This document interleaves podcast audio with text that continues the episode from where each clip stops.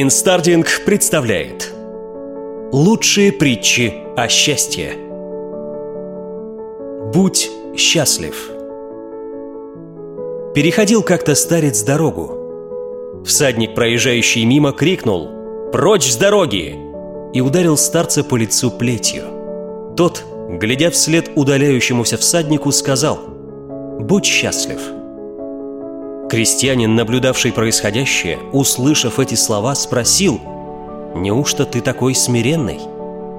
«Нет», — ответил старец, — «просто если бы всадник был счастлив, он бы не стал бить меня по лицу. Счастливых людей сразу видно».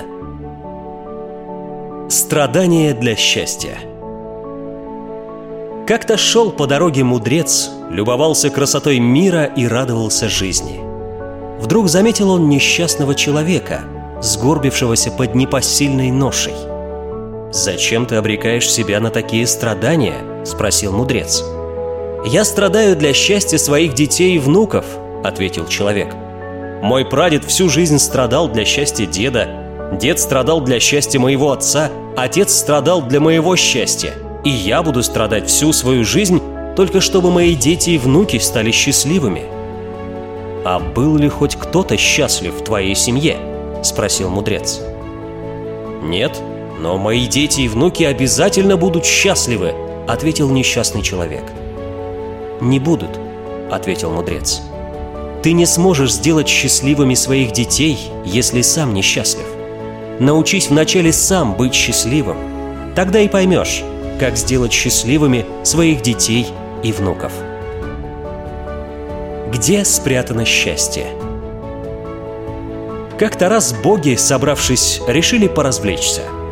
Один из них сказал: «Давайте что-нибудь отберем у людей». После долгих раздумий другой воскликнул: «Я знаю. Давайте отберем у них счастье. Проблема только в том, куда его спрятать, чтобы они не нашли». Первый сказал: «Давайте запрячем его на вершине самой высокой в мире горы». «Нет, помни, что у них много сил. Кто-то сможет забраться и найти. И если найдет один, все остальные сразу узнают, где счастье», — ответил другой. Тогда кто-то выдвинул новое предложение: «Давайте спрячем его на дне моря». Ему ответили: «Нет, не забывай, что они любопытны. Кто-нибудь сможет сконструировать аппарат для подводного плавания, и тогда они обязательно найдут счастье». «Спрячем его на другой планете, подальше от Земли», — предложил кто-то еще. «Нет», — отклонили его предложение. «Помни, что мы дали им достаточно ума. Когда-нибудь они придумают корабль, чтобы путешествовать по мирам, и откроют эту планету. И тогда все обретут счастье». Самый пожилой бог, который на протяжении всего разговора хранил молчание и только внимательно слушал выступавших, сказал: «Я думаю, что знаю, где нужно запрятать счастье, чтобы они его никогда не нашли». Все повернулись к нему, заинтригованные, и спросили: «Где?» «Спрячем внутри них самих. Они будут так заняты его поисками снаружи, что им и в голову не придет искать его внутри себя». Все боги согласились. И с тех пор люди тратят всю свою жизнь в поисках счастья, не зная, что оно спрятано в них самих.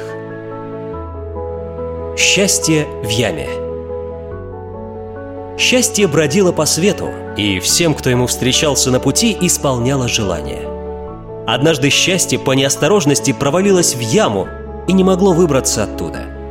К яме подходили люди и загадывали свои желания, а счастье выполняло их. Помочь же счастью выбраться наверх никто не спешил. И вот к яме подошел молодой парень. Он посмотрел на счастье, но не стал ничего требовать, а спросил: «Тебе-то, счастье, чего хочется?» «Выбраться отсюда», — ответило счастье. Парень помог ему вылезти из ямы и пошел своей дорогой. А счастье побежало за ним следом. Сколько стоит счастье? Ранним утром мудрый монах прогуливался со своим учеником по саду. К ним подошел молодой человек.